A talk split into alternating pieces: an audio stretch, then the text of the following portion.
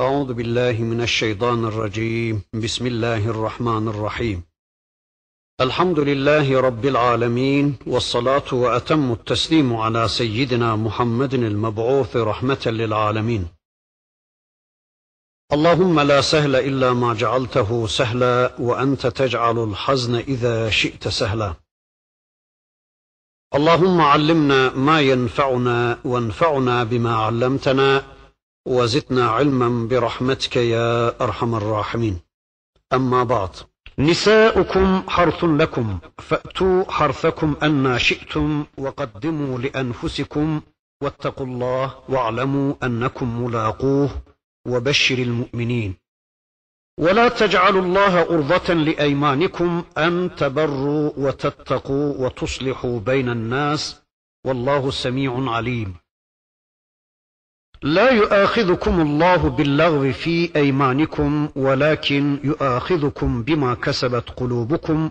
والله غفور حليم. للذين يؤلون من نسائهم تربص أربعة أشهر فإن فاءوا فإن الله غفور رحيم. وإن عزموا الطلاق فإن الله سميع عليم.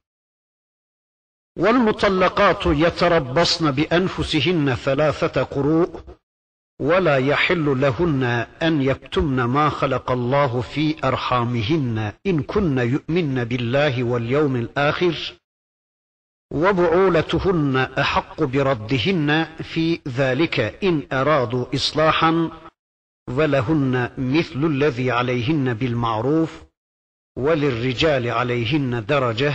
Vallahu azizun hakim ila ahiril ayat. Sadakallahul azim. Geçen dersimizde Bakara suresinin 222. ayetine kadar gelmiştik. Hayız konusunu anlatan, hayız konusunu gündeme getiren ayeti kerimeye kadar gelmiştik.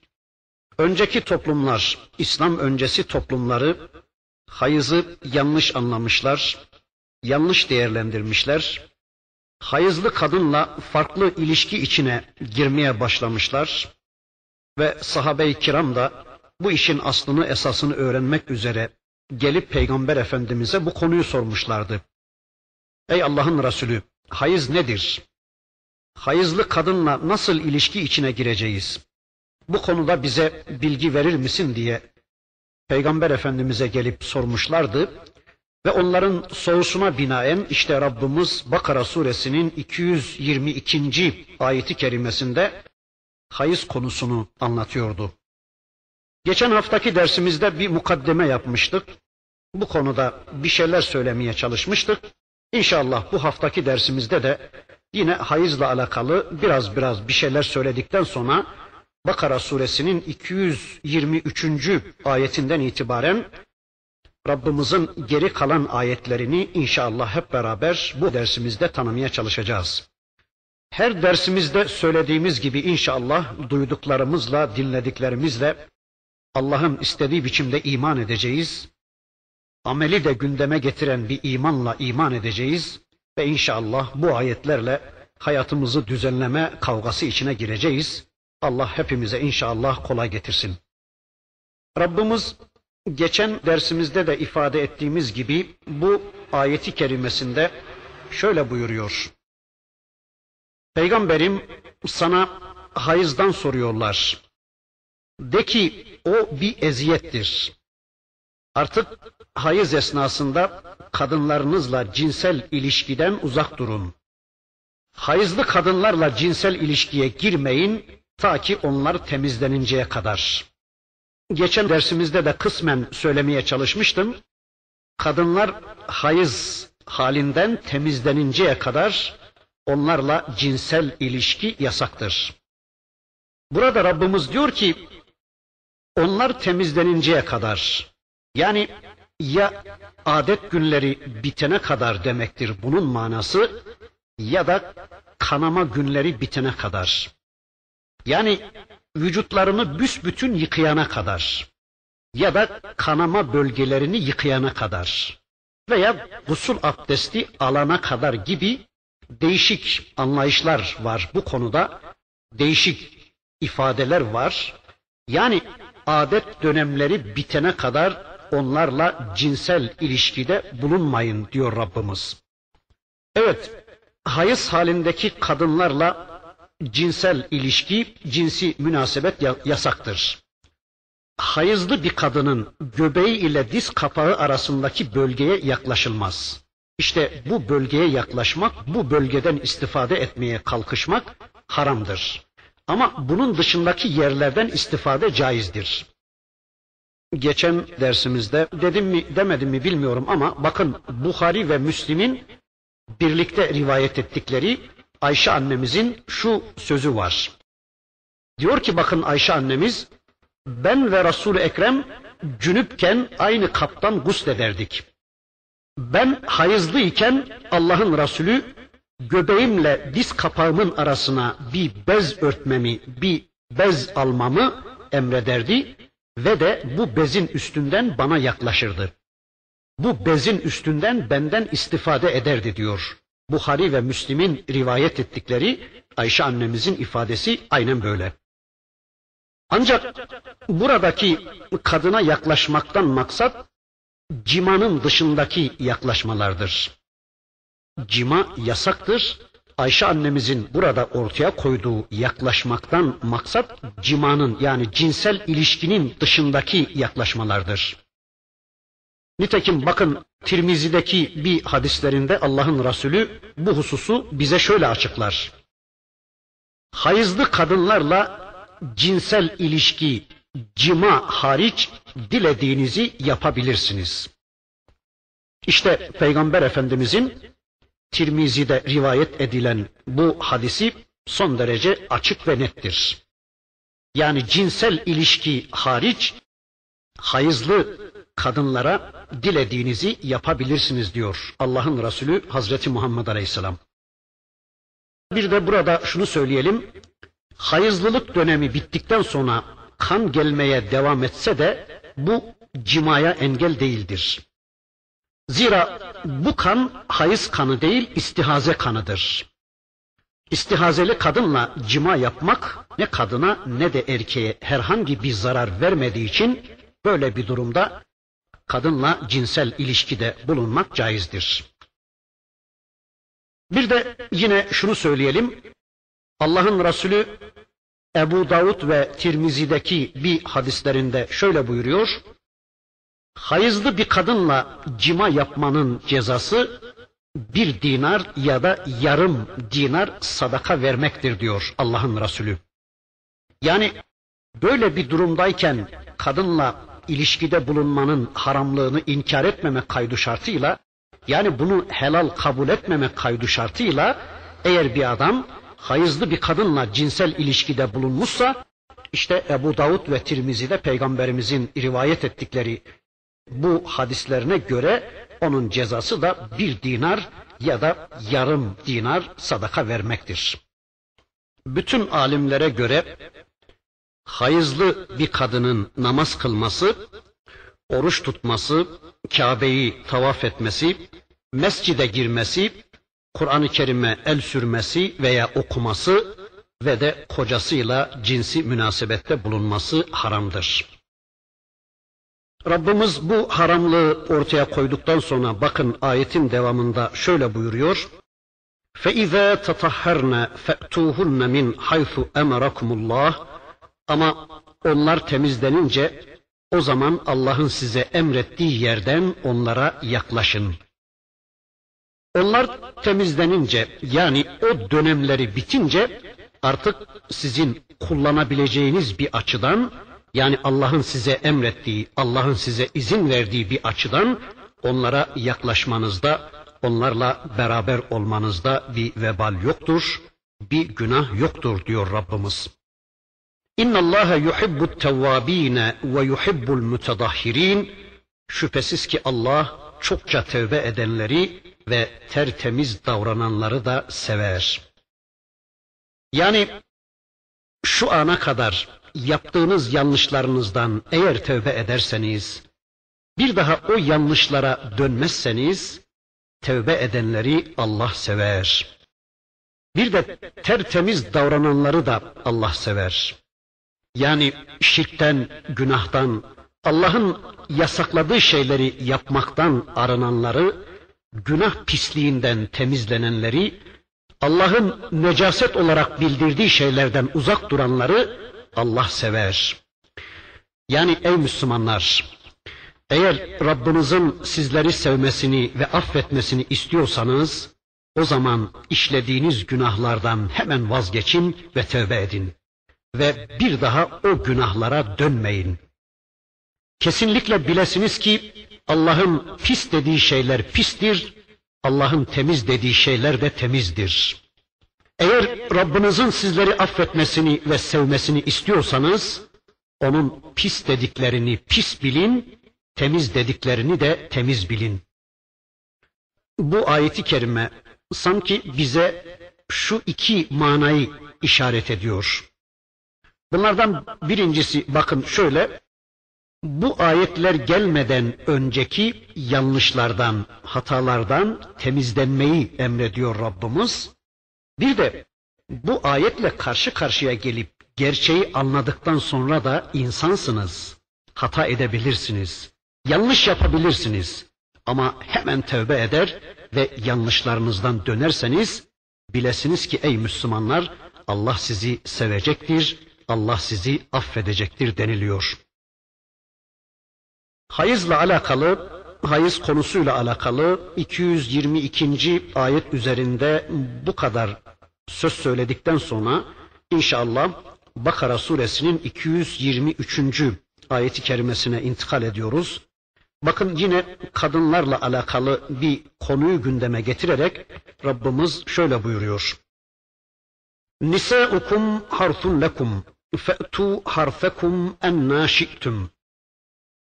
Kadınlarınız sizin tarlalarınızdır. Artık kadınlarınıza enna şi'tum gidin. Kadınlarınız sizin tarlalarınızdır. Artık tarlalarınıza enna şi'tum gidebilirsiniz buradaki en naşitüm ifadesinin iki manası üzerinde duracağız. Bunlardan birincisi bu en naşitüm her ne zaman anlamına gelir. Buna göre nisaukum harfun lekum fe'tu harfekum en naşitüm kadınlarınız sizin tarlalarınızdır ve her ne zaman isterseniz, her ne zaman dilerseniz onlara gidin, onlara yaklaşın olacaktır mana. İkincisi de bu en naşitüm dilediğiniz yönden manasına gelir. Yani kadınlarınıza dilediğiniz yönden, önden veya arkadan nasıl isterseniz öylece gidin. Nasıl beraber olursanız öylece beraber olun.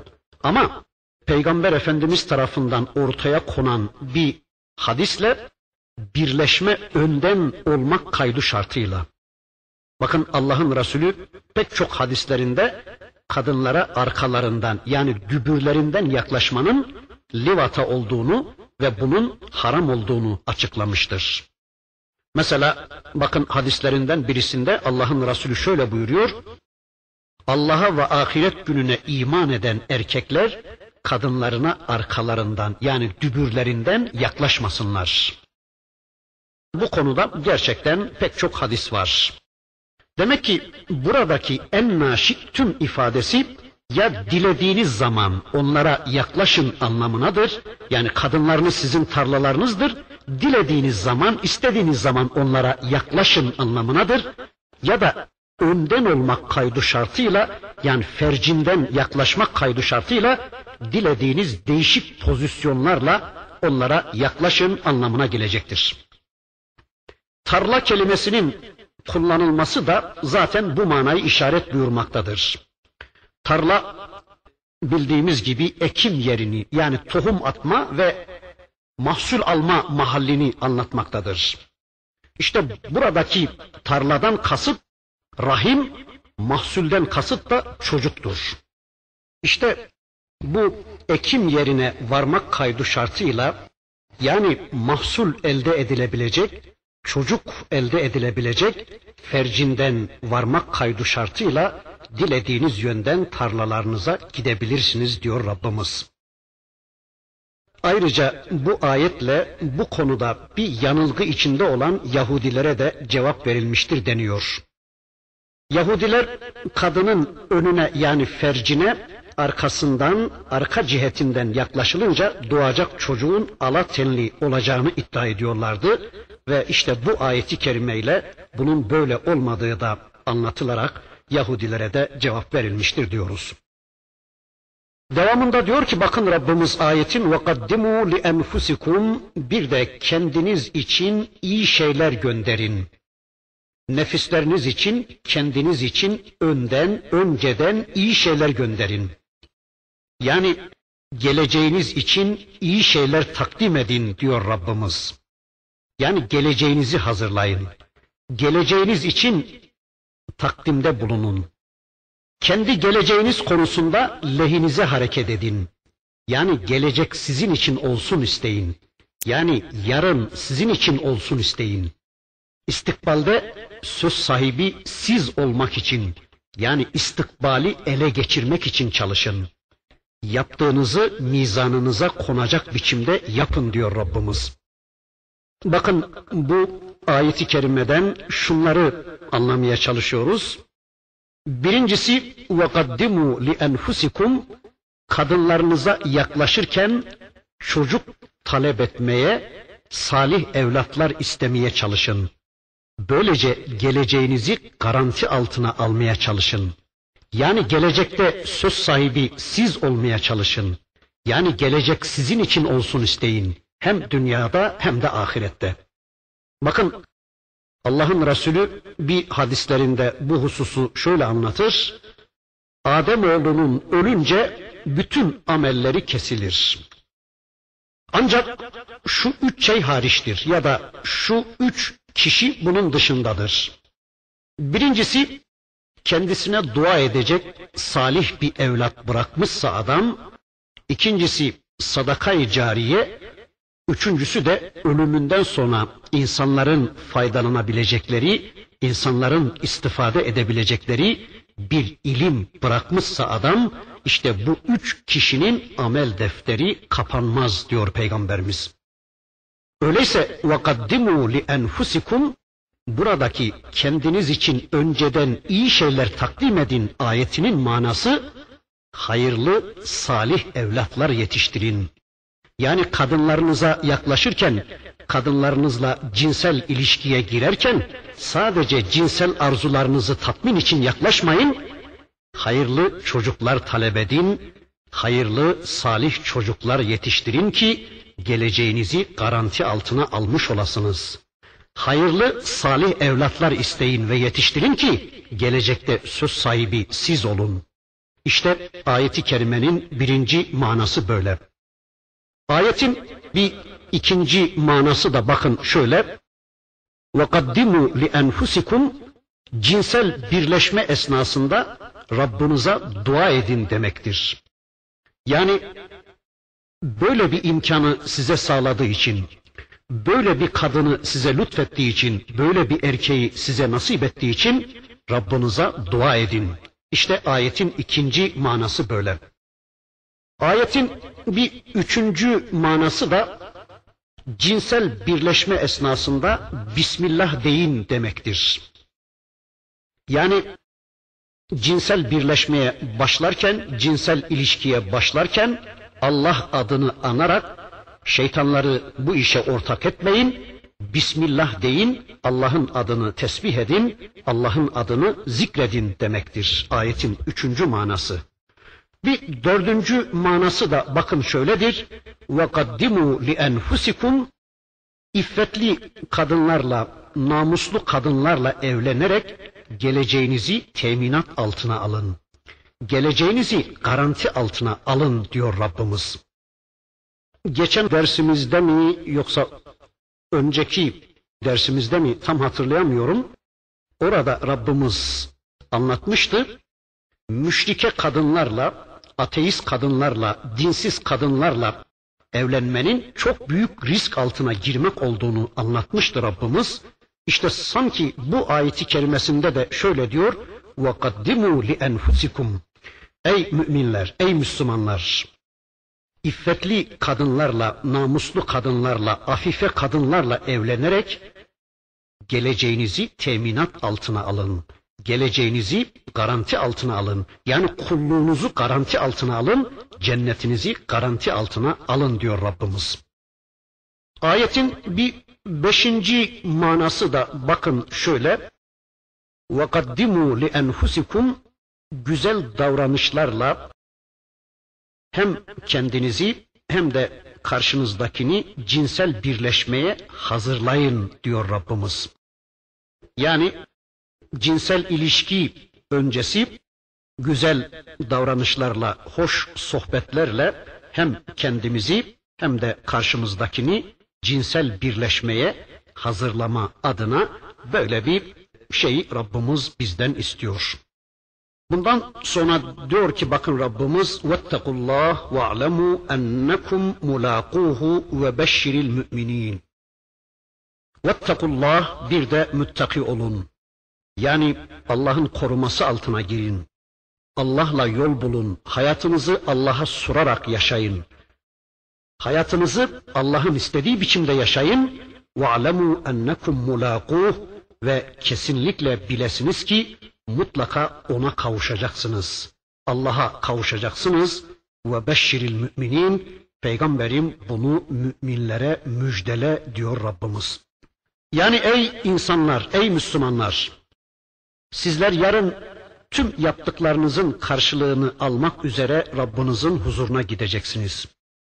Hayatınızın hesabını vermek üzere, hayatınızın hesabını ödemek üzere Rabbinizle karşı karşıya geleceksiniz, Rabbinizin huzuruna gideceksiniz. Öyleyse bunu hiçbir zaman hatırınızdan çıkarmayın ve yaptıklarınızı bunun bilinci içinde yapın. Allah'ın emirlerine ve yasaklarına riayet eden ve tüm yaptıklarını inandıkları dinin kurallarına göre yapan kimseler kurtuluşa ereceklerdir. Hayatlarını Allah için yaşayanlar, hayatlarını Allah'ın istediği biçimde yaşayanlar, Allah'tan korkanlar, Allah'ın koruması altına girenler, hayat programlarını Allah'ın kitabından ve peygamberinin sünnetinden alarak yaşayanlar sonunda kurtulacaklar, kurtuluşa erecekler. Ve beşşiril müminin işte bunu sen müminlere müjdele ey peygamberim diyor Rabbimiz.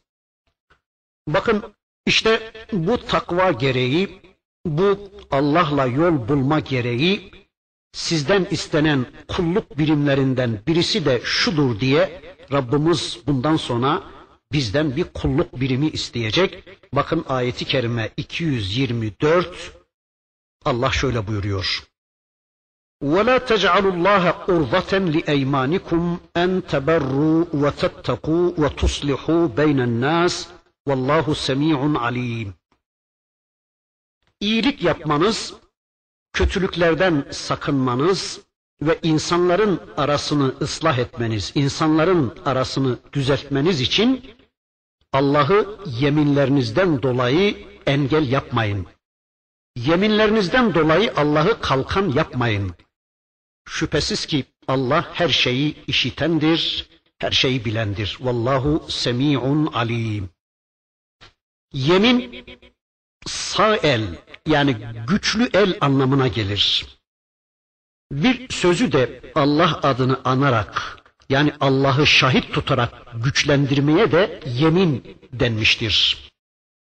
Bakın Allah buyuruyor ki Allah adına yaptığınız yeminlerinizi kalkan yapmayın.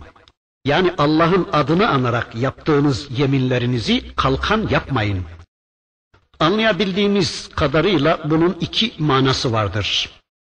Birincisi itaatkar, muttaki, muslih yani düzeltici olmak, insanların aralarını ıslah etmek için veya dargınları barıştırmak için de olsa Allah'a çok yemin etmeyin demektir.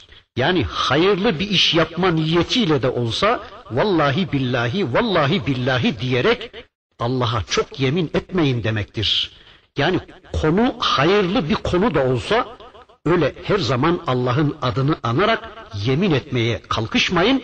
Allah'ın adını anarak yemine dillerinizi alıştırmayın diyor Rabbimiz bu ayeti kerimede. Yani ayetin birinci manasını öyle anlıyoruz. Bir ikinci manası da bakın şöyle. Ey insanlar, ey Müslümanlar! Yeminlerinizi kalkan yaparak iyiliklerde bulunmamaya, fenalıklardan da korunmamaya, küsleri barıştırmamaya çalışmayın. Yani ben bu konuda yemin etmişim ne yapayım? Yeminimi bozamam diyerek hayırlı işler konusunda yeminlerinizi kalkan yapmayın diyor Rabbimiz. Allah için bir yemin etmişseniz bu yeminlerinizi Allah'a kalkan yapmayınız. Hangi konuda? Takvalı olma konusunda, insanlar arasını ıslah etme konusunda e, yeminlerinizi kalkan yapmayın diyor Rabbimiz. Mesela diyelim ki birisiyle konuşmamak üzere yemin ettik. Vallahi de billahi de ben onunla konuşmayacağım diye yemin ettik. İki Müslüman gelip bize senin onunla konuşman lazım. Onu ebrar kılman lazım. Onu takvalı kılman lazım. Yani onu salihleştirmen lazım. Onun sana ihtiyacı var. Yani sen Allah için onunla mutlaka konuşman, onunla mutlaka beraber olman, onunla konuşman lazım diye gelip bize durumu arz ettikleri zaman yo ben yemin ettim. Valla ben söz verdim Allah'a gidemem ona, konuşamam onunla diye diretmeyeceğiz. Ya da yeminimizi kalkan yaparak hayırlı bir işten sarfı nazar etmeyeceğiz. Yeminimi bozacağım o anda, kefaretimi vereceğim ve o işi yapacağım. İşte ayeti kerimesinde Rabbimiz bize bunu anlatıyor. Bakın Allah'ın Resulü bir hadislerinde bu hususu şöyle anlatıyor. Müslim'de bir hadis. Bir kimse bir şeye yemin eder, sonra da ondan başkasını ondan daha hayırlı görürse o hayırlı şeyi yapsın ve yeminini bozup kefaretini versin buyuruyor Allah Resulü Hazreti Muhammed Aleyhisselam. Demek ki bir konuda yemin etmiş ama onun yapılmasının daha hayırlı olduğunu anlamışsak hemen yeminimizi bozacak ve kefaretini vereceğiz ve o işi yapacağız. Yemin kefareti de Maide suresinde Rabbimiz bir ayeti kerimesinde onu anlatır. Bakın ayeti kerime şöyle. La yuahidukumullahu billagvi fi eymanikum ولكن يؤاخذكم بما عقدتم الأيمان فكفارته إطعام عشرة مساكين من أوسط ما تطعمون أهليكم أو كسوتهم أو تحرير رقبة فمن لم يجد فصيام ثلاثة أيام ذلك كفارة أيمانكم إذا حلفتم واحفظوا أيمانكم كذلك يبين الله لكم آياته لعلكم تشكرون Bu yeminin kefareti çoluk çocuğunuza yedirdiğiniz orta derecesinden on fakiri doyurmak, yani aile efradınızla ne kadar yiyorsanız, hangi miktar yiyorsanız, işte kendinizin ve çoluk çocuğunuza yedirdiğinizin orta derecesinden on fakiri doyurmak veya onları giydirmek veya bir köle azat etmektir. Bunları bulamayan kimse de işte üç gün oruç tutar diyor Rabbimiz. İşte bu yemin ettiğiniz vakit yeminlerinizin kefaretidir diyor Allah. Alimlere göre günah işlemek üzere yemin eden bir adam günah işlemekten vazgeçtiği takdirde bu yemininin kefaretini de ödemesi gerekmemektedir. Çünkü onun bu günahtan vazgeçmesi kefaret anlamına gelmektedir. Mesela adam içki içmeye yemin etti veya adam öldürmeye yemin etti. Yani bu adam yeminini kalkan yaparak bu haram fiilleri icraya mecbur olduğunu asla söyleyemez. Yani ne yapayım? Ben Allah adına yemin ettim, içkiyi içmek zorundayım. Ben bu adamı öldürmek zorundayım. Mecburum çünkü Allah adına yemin ettim diyerek yeminini kalkan yaparak Allah'ın haram kıldığı fiilleri icra etmek zorunda olduğunu asla söyleyemez bu insan. Bakın Allah'ın Resulü İbn Mace'nin rivayet ettiği bir hadislerinde haram işlemek üzere yemin eden birisi bu yeminini yerine getirmesin. Çünkü haram olan şeyleri terk etmek o yeminin kefaretidir buyurur. Bu konuda yani haram bir fiili icra etmek üzere yemin eden kişinin bu yeminini bozmasının karşılığında kefaret ödemesi gerektiğini anlatan rivayetler de var. Böyle haram bir konuda yemin eden kişinin yeminini bozmasının karşılığında herhangi bir kefaret ödemesinin gerekmediğini ortaya koyan rivayetler de var. Ama bu konuda kefaretin verilmesiyle ilgili rivayet edilen hadisler daha çok ve sıhhatli oldukları için kişi yeminini bozacak ve kefaretini verecektir diyoruz. Rivayetlere göre sahabeden Abdullah bin Revaha bir kırgınlık sonucu, bir dargınlık sonucu eniştesinin yanına gitmeyeceğine, onunla konuşmayacağına yemin etmiş ve kız kardeşiyle onun arasını düzeltmeyeceğine, karı koca arasında arasını ıslah etmeyeceğine söz vermişti. Bu konuda kendisini uyaranlara karşı da şöyle diyordu. E ben bu konuda Allah'a yemin ettim. Ben bu konuda Allah'a söz verdim. Yeminimi bozmam caiz olmaz. Yapmam, yapamam böyle bir şey diyordu. Cenab-ı Hak da bunun üzerine buyurdu ki, hayırlı işler konusunda yemin edip de bu yeminlerinizi kalkan yapmayın. Eğer Allah için yemin etmişseniz o yeminlerinizi bozun, kefaretini ödeyin. Böylece insanları salim kılmada, insanların arasını ıslah etmede, insanları takvalı kılmada yeminlerinizi bahane ya da kalkan etmeyin buyuruyor.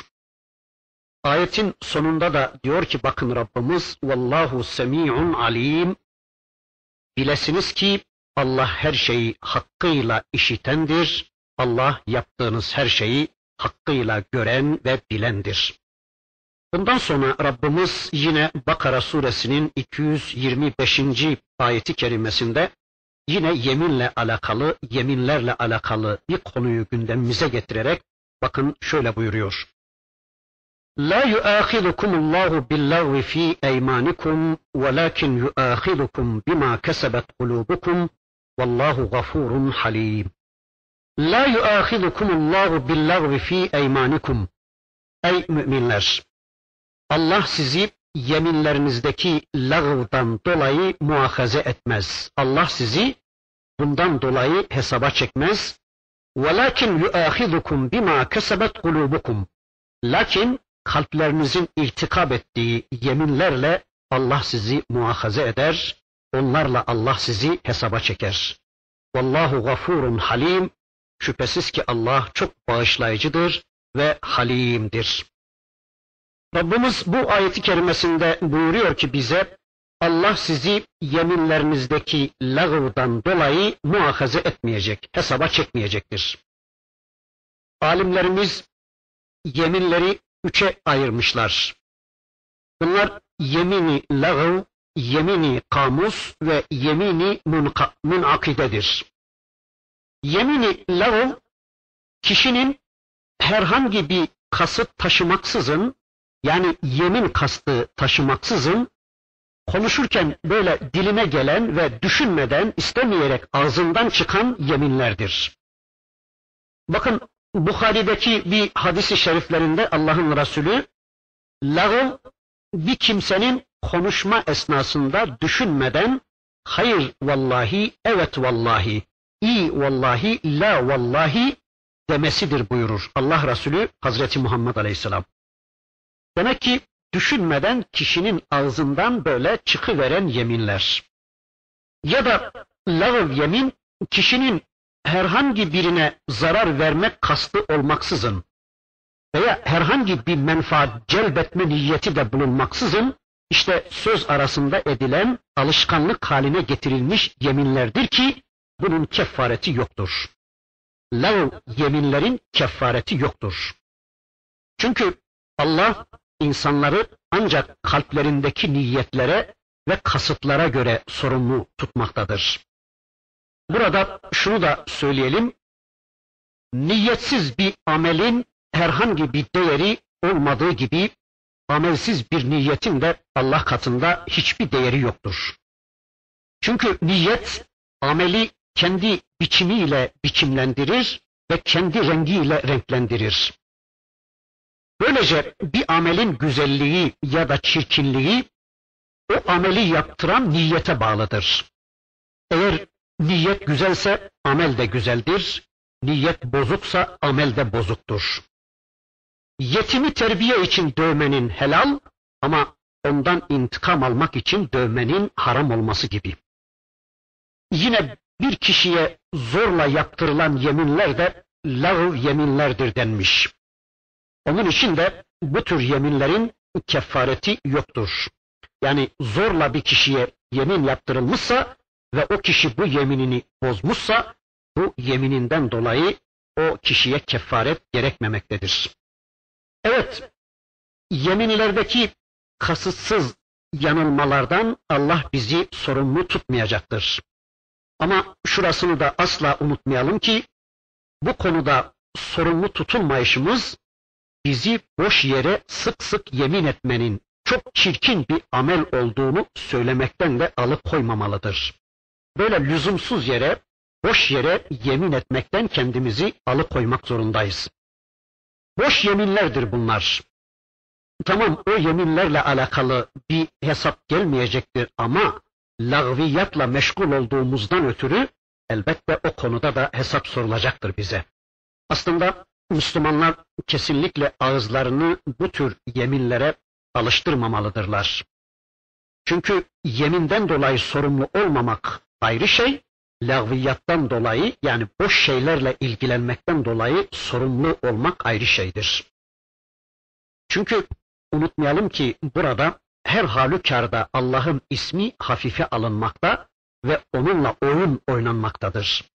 Yani bir adam vallahi billahi vallahi billahiyi diline dolaştırarak, diline doluyarak söz söylemeye çalışırsa, yani bunu alışkanlık haline getirirse, sen bunu niye diline doladın diye bu konuda elbette ona bir soru gelecektir. Evet, bu lağv yemindir.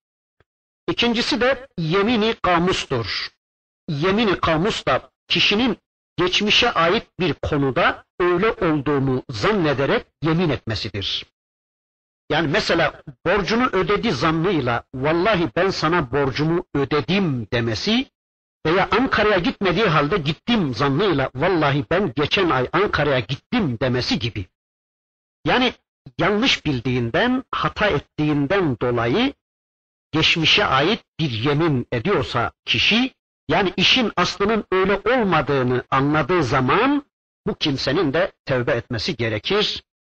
Bu yeminle alakalı da alimlerimiz kefaret yoktur diyorlar. Yani geçmişe ait bir yemin, öyle olduğunu zannederek yapılan bir yemin, onunla alakalı da kefaret gerekmemektedir. Ama yanlış söylediğini, yanlış yemin ettiğini anladığı andan itibaren bu kişinin tevbe etmesi gerekmektedir. Üçüncüsü de yemini münakidedir. Bakın ayeti kerimesinde Rabbimizin وَلَكِنْ يُؤَخِذُكُمْ بِمَا كَسَبَتْ قُلُوبُكُمْ Lakin kalplerinizin niyetiyle irtikab ettiği yeminlerinizden Allah sizi hesaba çekecektir.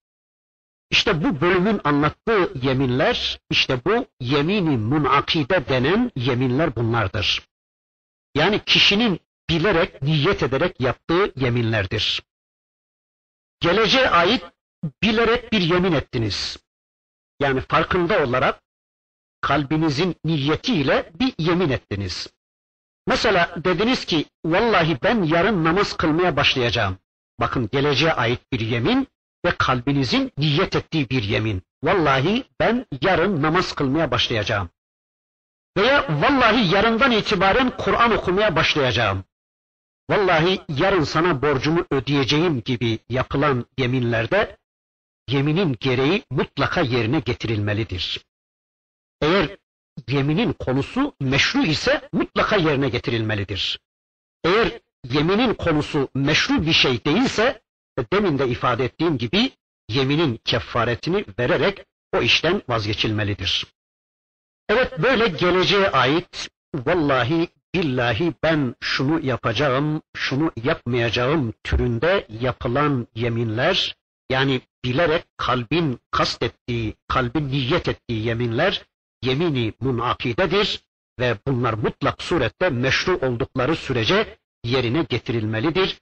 Getirilmediği takdirde de işte bu yeminlerin kefareti vardır.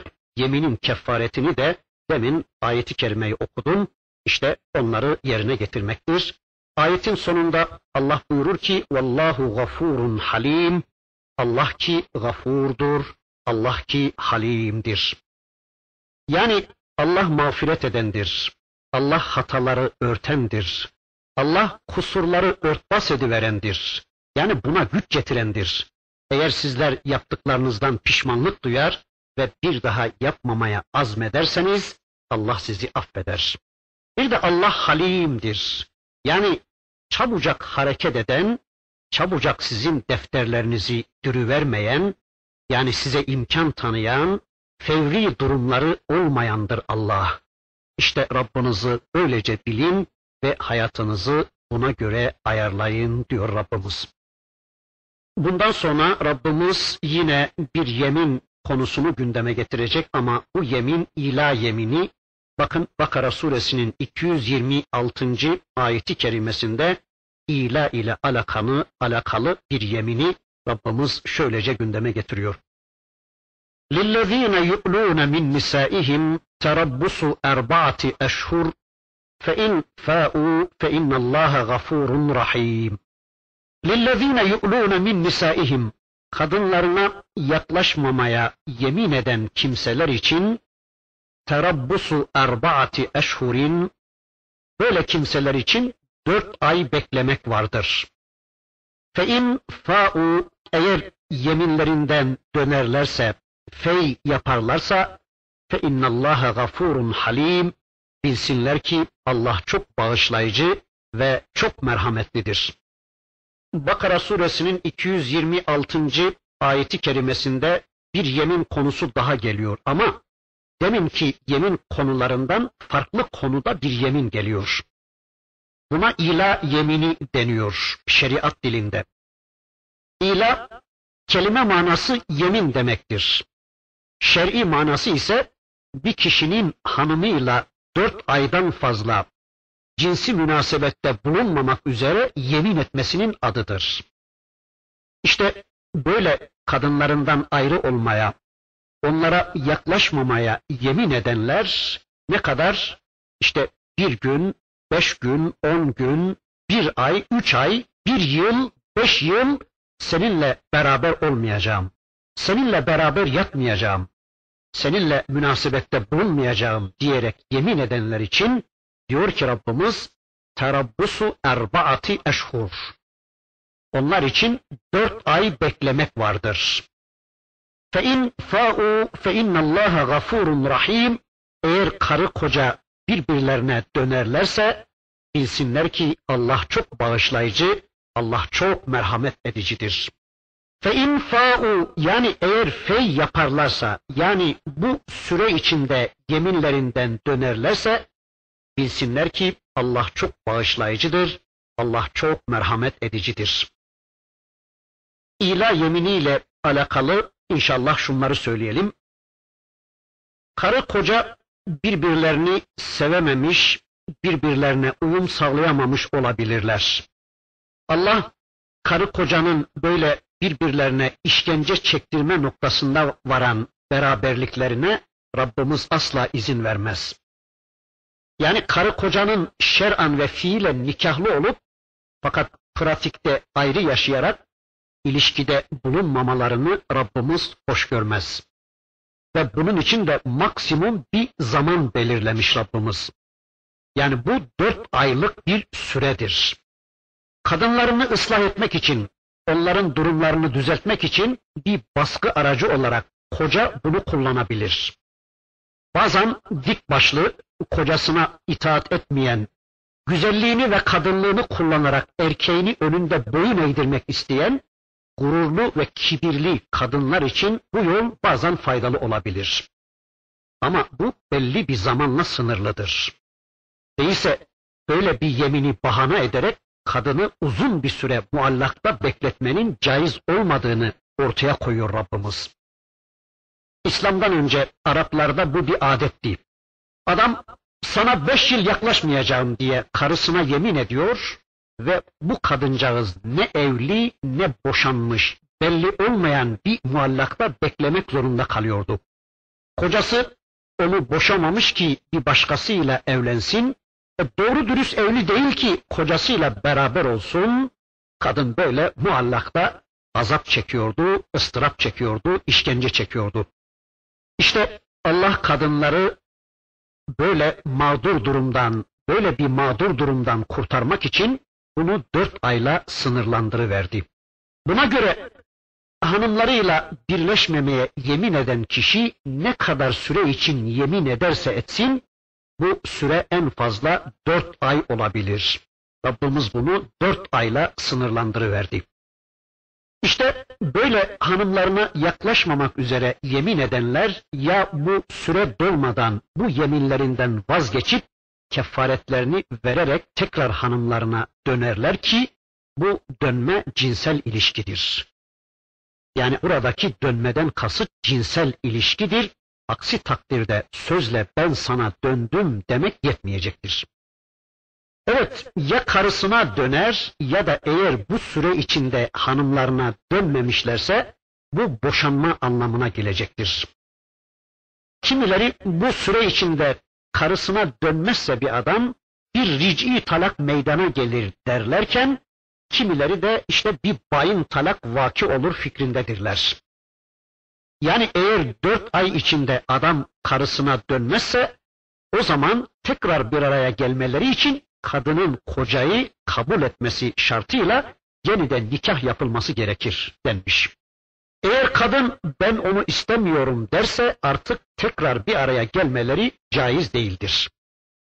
Bakın Müslim'in rivayetine göre Allah'ın Resulü kendisinden bol nafaka, çeşitli yiyecekler ve giyecekler isteyen ve bu hususta kendisini rahatsız eden hanımlarına kızarak onlara bir ay süreyle yaklaşmamak üzere yemin etmişti Peygamberimiz. Ve 29 gün sonra onlara tekrar dönmüştür. İşte bu Resulullah'ın kadınlarını tedip için kullandığı bir yoldur, bir usuldür, bir metottur diyoruz. Ve bu tedibin gerçekleşeceği ana kadar bir süre beklemişti Allah'ın Resulü. Yine İbn Mace'nin beyanına göre Allah'ın Resulü verdiği hediyeyi kabul etmediği için hanımı Hazreti Zeynep'e kızarak ona yaklaşmama konusunda yemin etmiştir. Evet, kimileri bu dört aylık ayrılığın her tür ayrılıklar için ila olduğunu, yani her tür ayrılıkların boşanma sebebi olduğunu söylerler. Yani sadece böyle bir kırgınlık ve yemin sebebiyle değil de her halükarda kocanın karısını öyle uzun bir süre yalnız bırakamayacağını söyler kimileri. Hatta bu konuda tefsir kitaplarımızda şu olay anlatılır. Hazreti Ömer Efendimiz bir gece gizlice Medine sokaklarında dolaşırken bir kadının yalnızlıktan şikayetini işitir. Ve hemen Hazreti Hafsa annemizin yanına gelerek ey Hafsa Allah için söyler misin? Bir kadın en fazla ne kadar kocasının yokluğuna dayanabilir diye soruyor Ömer Efendimiz. Hazreti Hafsa validemiz de en fazla dört ay veya altı ay der. Ve bunun üzerine Hazreti Ömer ordudaki mücahitleri altı aydan fazla tutmamayı azmeder. Yani komutanlarına emreder, sefere çıktığınız zaman altı ay içinde mutlaka Medine'ye döneceksiniz emrini verir Hazreti Ömer Efendimiz. Ama Hanefi ve Şafi mezhebinin imamları bu hususun sadece yemine bağlı ayrılıklarda söz konusu olduğunu söylerler. Yani yemin söz konusu olmadan ilanın geçerli olmadığını söylerler. Yani bir adam yemin etmeksizin ya da dargın hale gelmeksizin, darılmaksızın dört ay veya daha fazla bir süre hanımına yaklaşmasa bu ila olmaz. Ayrıca dört aydan daha az bir süre için hanımına yaklaşmamaya yemin eden kişinin bu yemini de ila sayılmayacaktır. Mesela karı koca belli ortak bir çıkar için anlaşarak cinsel ilişkiyi kesip başka işlere zaman ayırırlarsa bu da ila sayılmayacaktır denmiş. Demek ki kadınlarına yaklaşmamaya yemin edenler eğer bu yeminlerinden dönerlerse yani bu yeminlerini bozmalarından dolayı kendilerini affedecek ve bu yeminlerinden dolayı onları sorguya çekmeyecektir. Ama ve in azemut talaka fe innallâhe semî'un alim Bakara suresinin 227. ayeti kerimesinde konunun bir başka boyutuna dikkat çekerek bakın Rabbimiz şöyle buyuruyor. Ve in azemut talaka yok eğer boşanmayı azmetmişler, boşanmaya niyet etmişler ise onu yerine getirsinler. Yani kadınlarına yaklaşmamak üzere yemin eden erkekler eğer gerçekten bu yeminleriyle boşanmayı azmetmişlerse yani boşamayı kafalarına koymuşlar, kalplerine koymuşlarsa e, bunu yerine getirsinler artık. Çünkü fe innallâhe semî'un alim şüphesiz ki Allah işitici ve bilicidir. Hanefilere göre bu dört aylık süre içinde hanımına dönmemek suretiyle boşanmaya karar verirsedir bu ayetin anlamı. Şafilere göre de bu dört ay geçtikten sonra bizzat boşamaya karar verirse demektir bunun manası. Yani böyle ila yaparak hanımına yaklaşmamaya yemin eden kişinin dört ay içinde hanımına dönmemesi durumunda bu hanımın boş olup olmaması konusunda iki ayrı görüş vardır. Bunlardan birisi Hanefilerin görüşüdür. Bakın İmam-ı Azam Ebu Hanife'ye göre yemin ettikten sonra aradan dört ay geçtiği halde bu süre içinde hanımına dönmemekle bayin talak meydana gelir diyor İmam-ı Azam Ebu Hanife Hazretleri. Yani bu erkeğin ayrıca karısına seni boşadım demesi gerekmez. Çünkü azmetmek kişinin kesin olarak bir şeyi yapmaya karar vermesi demektir. Kalben karar verdiği şeyi ayrıca bir de diliyle söylemesi gerekmez diyor İmam-ı Azam. Yani aradan dört ay geçmesine rağmen bu adamın hala hanımına dönmemesi onu boşamaya azmettiği manasına gelmektedir diyor. Cumhurun görüşüne göre ise bu dört ay içinde kişi karısına dönmese de boş olmaz. Kadın hakime başvurur, hakim kocaya karısına dönmesini söyler.